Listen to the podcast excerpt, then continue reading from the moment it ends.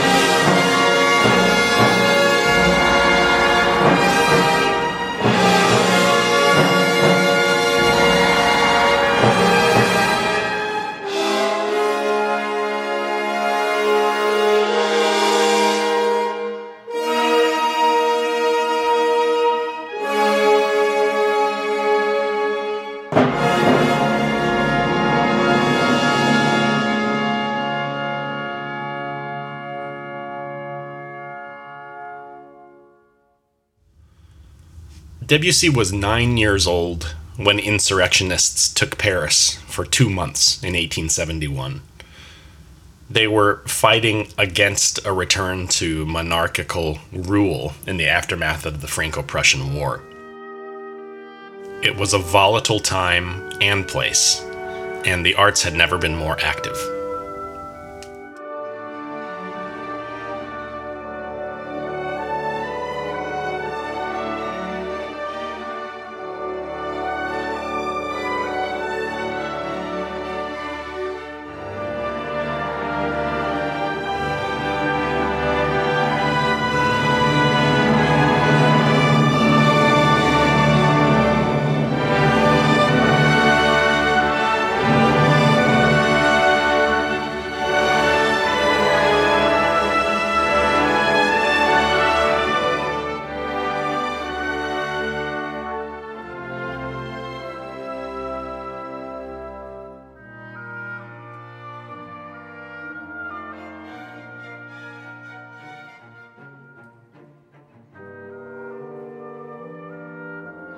The musical life in Paris at this time reflected the mood in the city.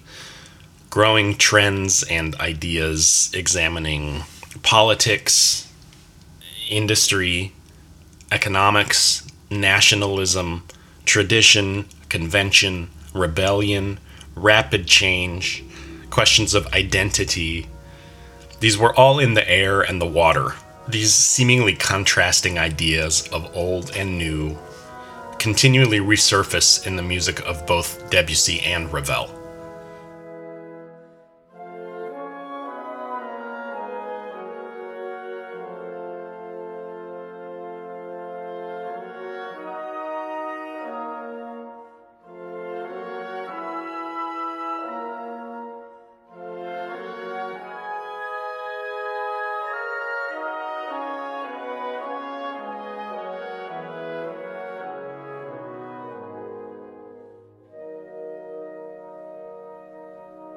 Their aesthetics look back to music of the Middle Ages and indigenous music of the Middle East and Far East, making new music sound newer.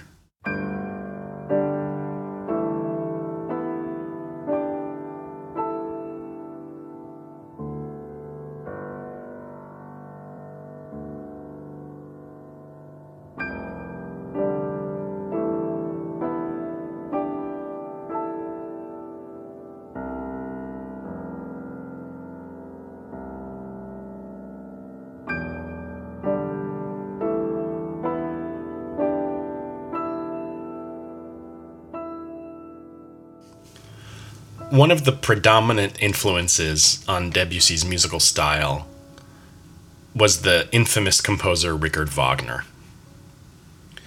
Musicologist Edward Lockspeiser wrote that in addition to Wagner's musical influences, his philosophies about art, and I quote, encouraged artists to refine upon their emotional responses and to exteriorize their hidden dream states, often in a shadowy, incomplete form.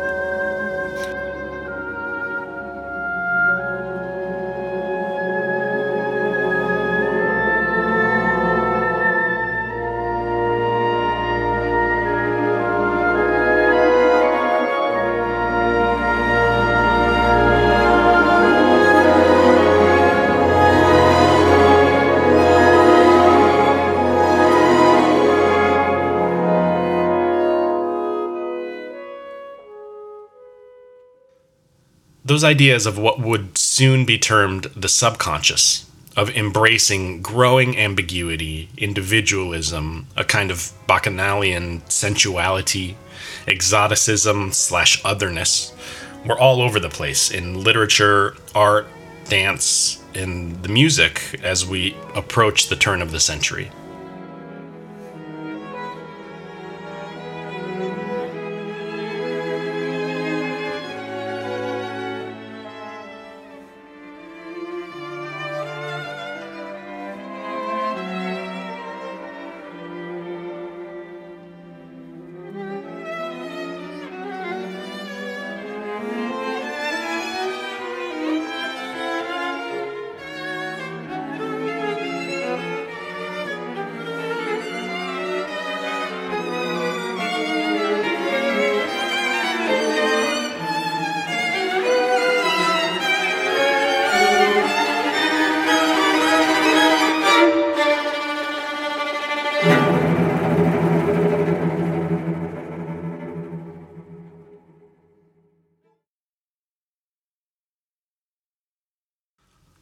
Can look at just a handful of literature from the 1890s. Themes of the subconscious, otherness, and identity are all at the heart of works like Oscar Wilde's Salome, which is the only work he ever wrote originally in French. The Jungle Book, Sherlock Holmes, Bram Stoker's Dracula, War of the Worlds, Heart of Darkness, Kate Chopin wrote The Story of an Hour and The Awakening, which were pivotal early feminist works. Alice Ruth Moore was the first African American woman to publish a book of short stories. Paul Laurence Dunbar would become one of the most influential African American writers. Also in the 1890s, the first country to ever grant women the right to vote and establish a legal minimum wage was New Zealand. San Francisco State University, UC San Francisco, Dominican University, Stanford, UC Santa Barbara, Caltech, they were all founded in the 1890s. For context, 1891, Carnegie Hall opened with Tchaikovsky conducting his own pieces. Ellis Island opens as an immigration station. I thought these were timely. The virus was discovered. Voting machines were approved for US federal elections. Some of the many pieces written in the 1890s include Puccini's La Boheme, Tchaikovsky's Nutcracker Ballet, Richard Strauss's Thus Spoke Zarathustra, John Philip Sousa's Stars and Stripes Forever, Edward Elgar's Enigma Variations, Scott Joplin's Maple Leaf Rag, Dvorak's New World Symphony. Literature of the time played such an important role in the musical life of Parisian composers. One of Debussy's most well known and influential pieces is based on a poem by Stefan Mallarmé, a prolific Parisian English teacher. The poem, titled Prelude to the Afternoon of a Faun, embodies all those aforementioned ideas about the subconscious, ambiguity of form and meaning, focus on the self, sensuality, sexuality, exoticism, and otherness it's those aspects Debussy seemed to identify with the most.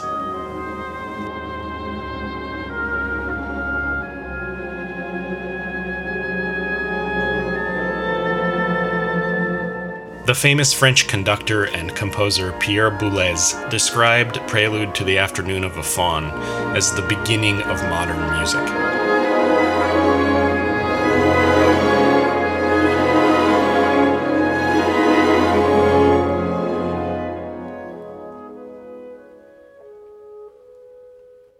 Debussy was 32 years old when Prelude to the Afternoon of a Faun premiered in Paris in 1894.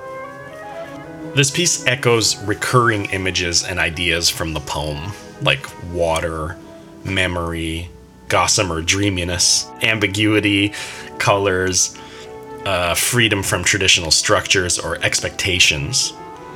The conventions of the time needed to be bent in order to form to the new ways in which Debussy was expressing ideas.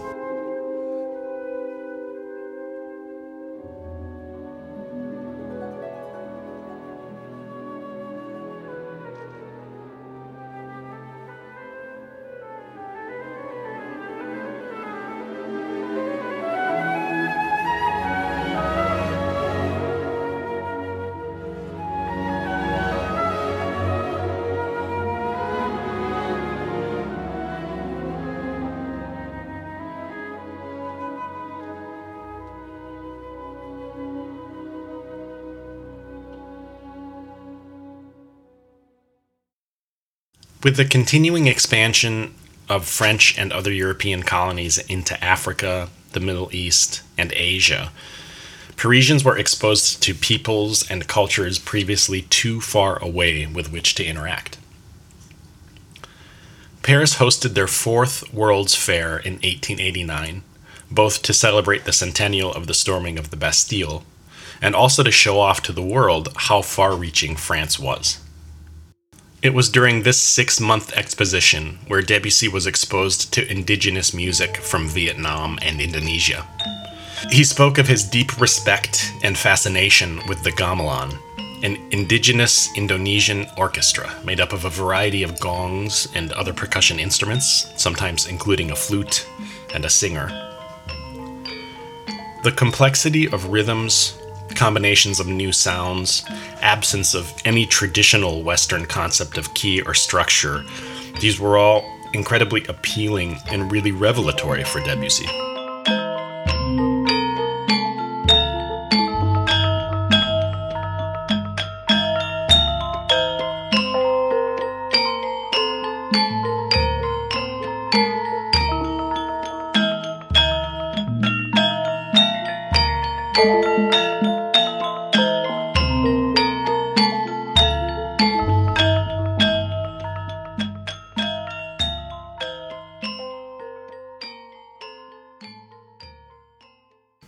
First of three movements from his 1903 piano piece Estampe, which means prints, like engravings, prints, is a pretty clear nod to this kind of music. The first movement is named Pagodas, and it incorporates Debussy's realization, from his perspective, of the gamelan from the fair. You can hear how he uses the piano to emulate low, repetitive drones in the beginning and then he incorporates scales in Western tradition that are as closely related as possible to what a gamelan orchestra uses. This is one of the first pieces that really uses the piano as a percussion instrument. And this idea of piano as percussion greatly influenced the music of Maurice Ravel, as well as other names like Igor Stravinsky, Bela Bartok, Francis Poulenc, John Cage. The list goes on.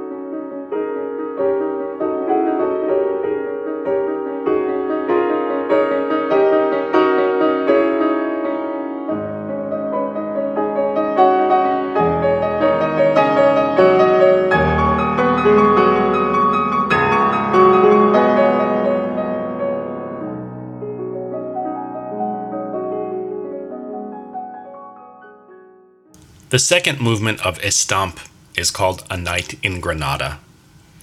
Debussy is really able to take advantage of the exoticism or otherness of two cultures.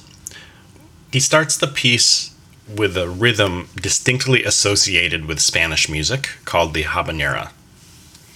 The provenance of this rhythm is up for debate, but that idea of habanera as Spanish music was solidified with Georges Bizet's opera Carmen.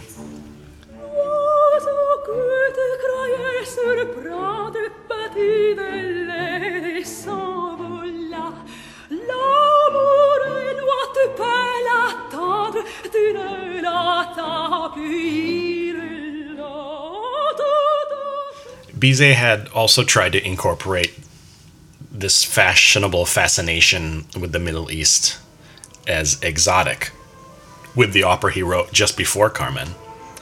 Though it didn't reach the popularity of Carmen, Djamileh, from the word for beautiful in Arabic, was a favorite and inspirational opera for composers like Gustav Mahler and Richard Strauss.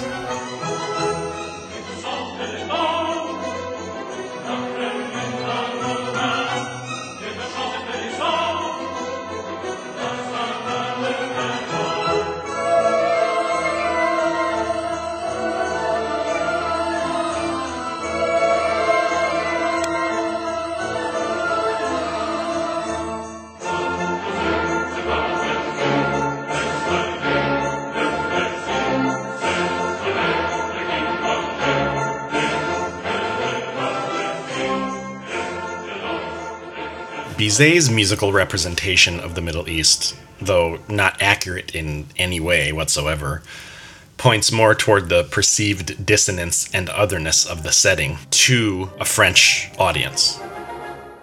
Bizet writes short, abrupt, and unusual gestures with uh, short chromatic lines through the woodwinds.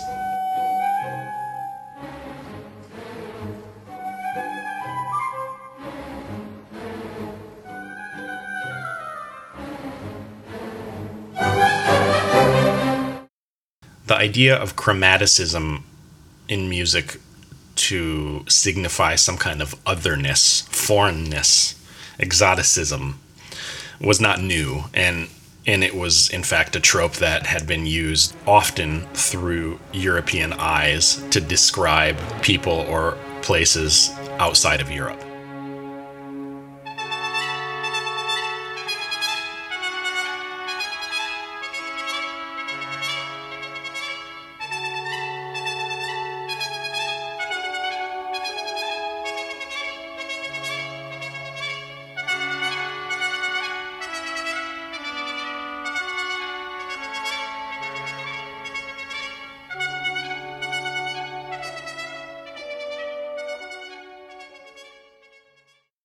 Djamileh never had a very successful run and pales in comparison to the popularity of Bizet's Carmen.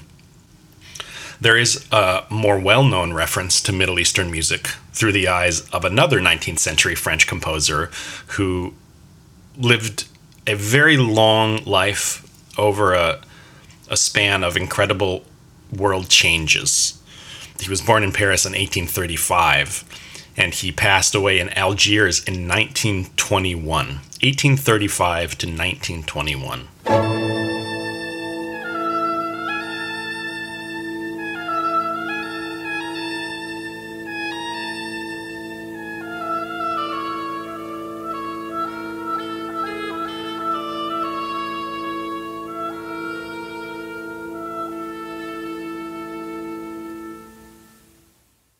He was very well traveled, very well read, and he preferred to spend his time away from Paris in North Africa.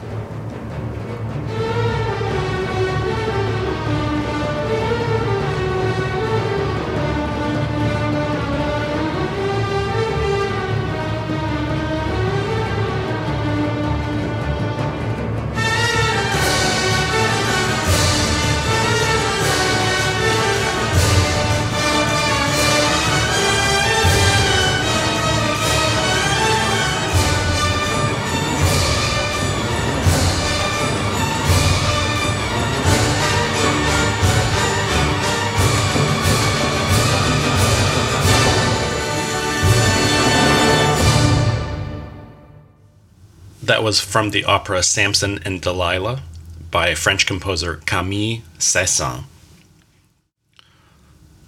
Debussy's A Night in Granada also incorporates references to Middle Eastern music.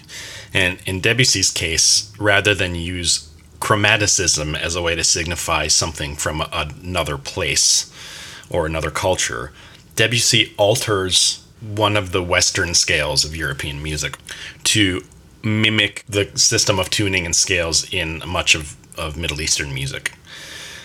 And that paired with the Spanish reference points directly to Granada as a southern Spanish city with a history of Muslim life. And Debussy does this so seamlessly and thoughtfully puts this together.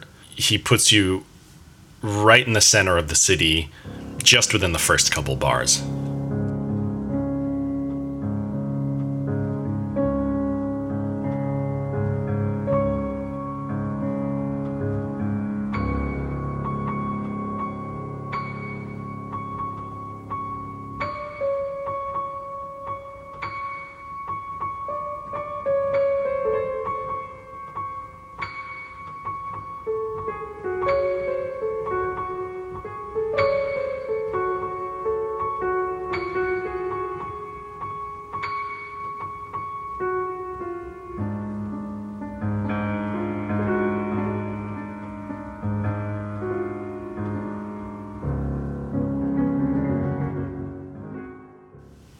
Prelude to the Afternoon of a Faun premiered in 1894, Ravel was 19 years old.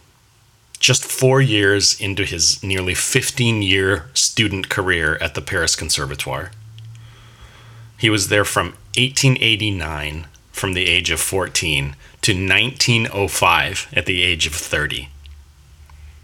Five years after The Faun was premiered, Ravel published one of his first solo instrumental pieces, Pavane for a Dead Princess.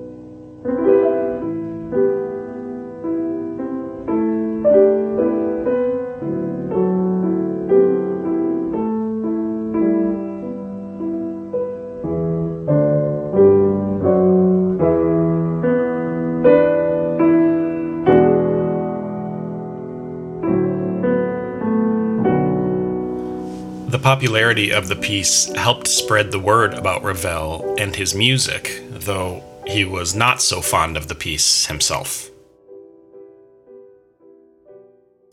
The themes of Asian and Middle Eastern exoticism in France carried over to Ravel's music too.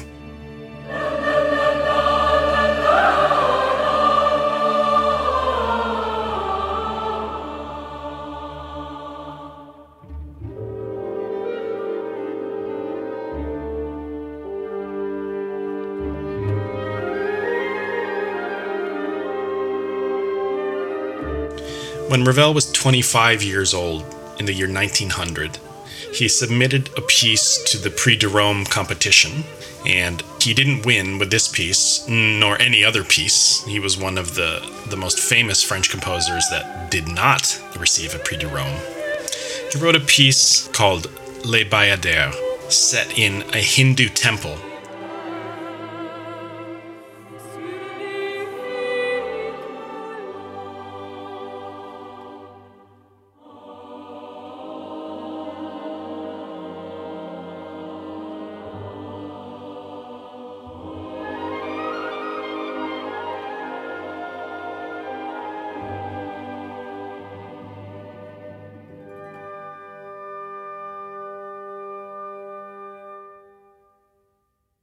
Ravel was born in Basque country, right on the border between France and Spain, at the foot of the Pyrenees Mountains.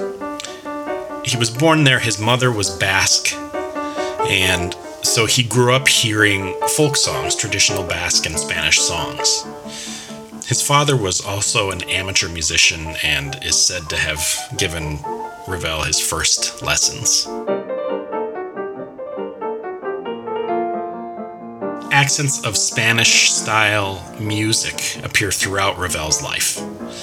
The sound is unmistakable and so vividly captures sounds of Spanish music through a French tinged lens.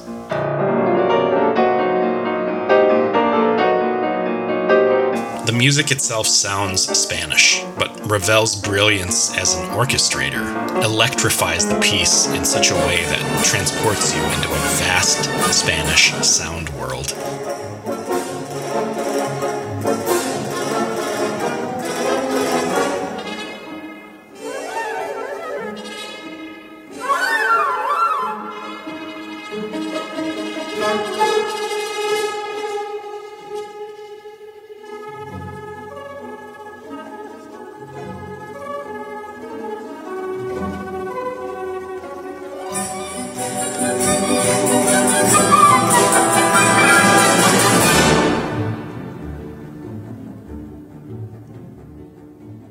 Ravel was a prolific composer who wrote in a wide array of genres and settings, including music for the theater.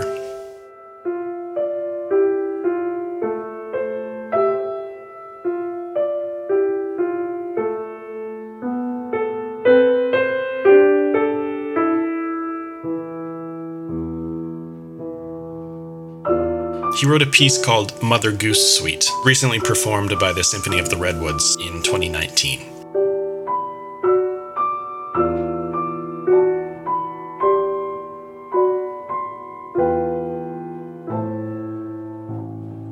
The piece was originally written as a piano four hands version, so two pianists at one piano, piano four hands, and a year later was orchestrated by Ravel.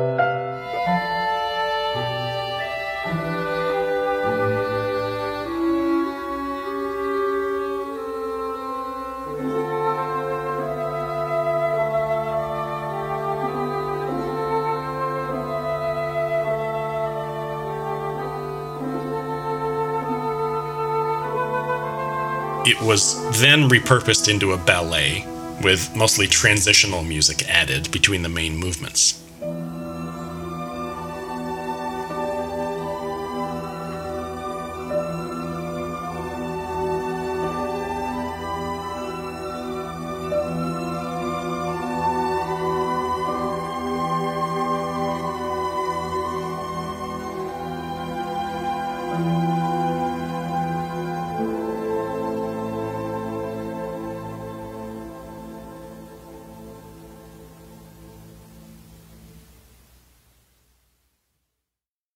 The Mother Goose Suite is a set of five short tableaus. They're charming and clever and full of colorful orchestra effects that describe the stories of their titles. Each movement has an inscription on the top of the first page with a few sentences from the fairy tale he is musically describing.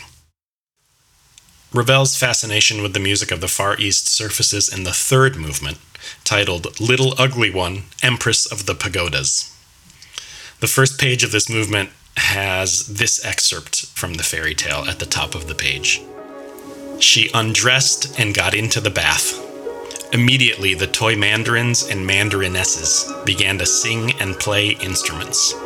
Some had theorbos made from walnut shells, some had viols made from almond shells, for the instruments had to be of a size appropriate to their own.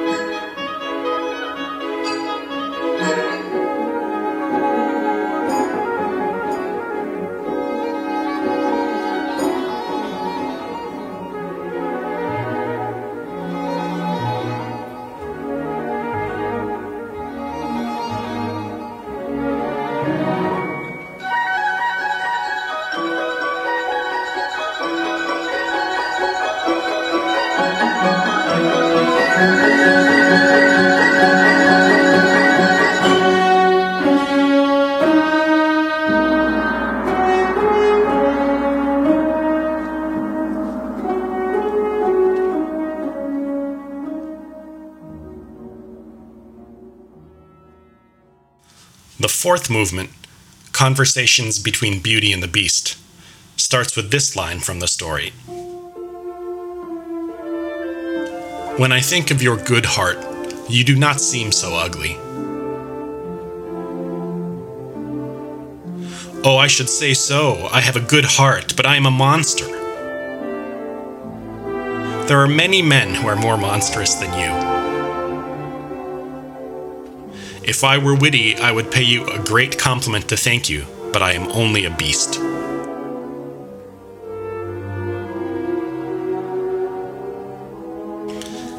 As this dance dialogue continues, it runs into a few uneven phrases, insecurely dancing, but continuing to try. As the waltz progresses, the strong beats one normally feels in a waltz one, two, three, one, two, three become more ambiguous.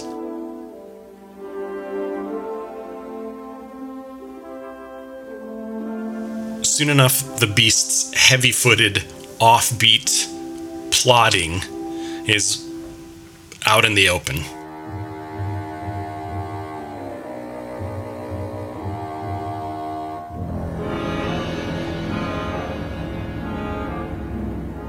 Ravel gives voice to the beast with a contrabassoon, which is one of the lowest ranged and reedy sounding instruments in orchestral music.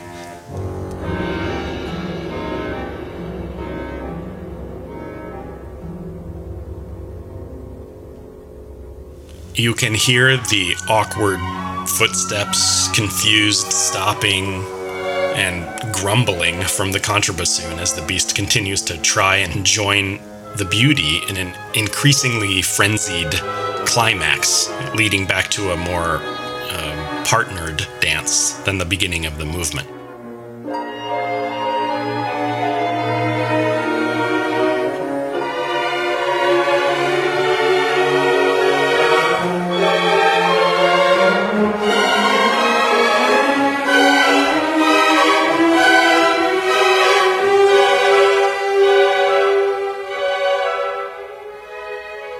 It returns to the opening material, but it now includes the beast along with beauty.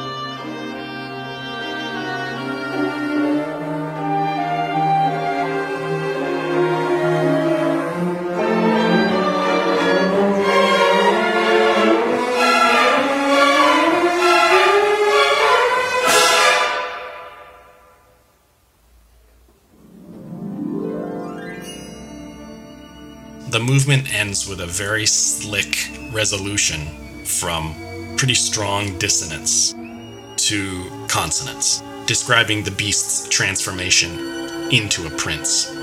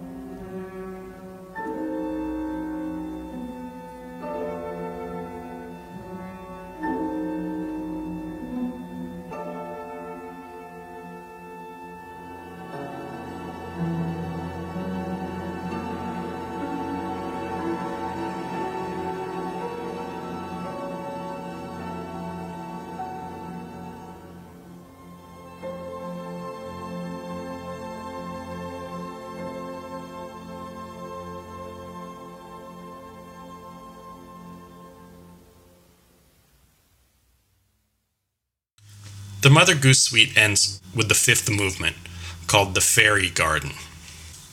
This is the one movement in the suite that does not have text at the top of the page. And it's also the movement that does not have a very clear connection to any Mother Goose uh, fairy tale. It is a sublime movement, and it is such a beautiful way to end the suite. I can't help but wrap up this episode with that piece.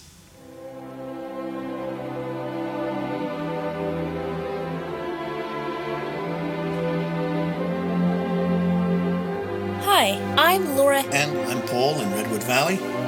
My family are symphony subscribers.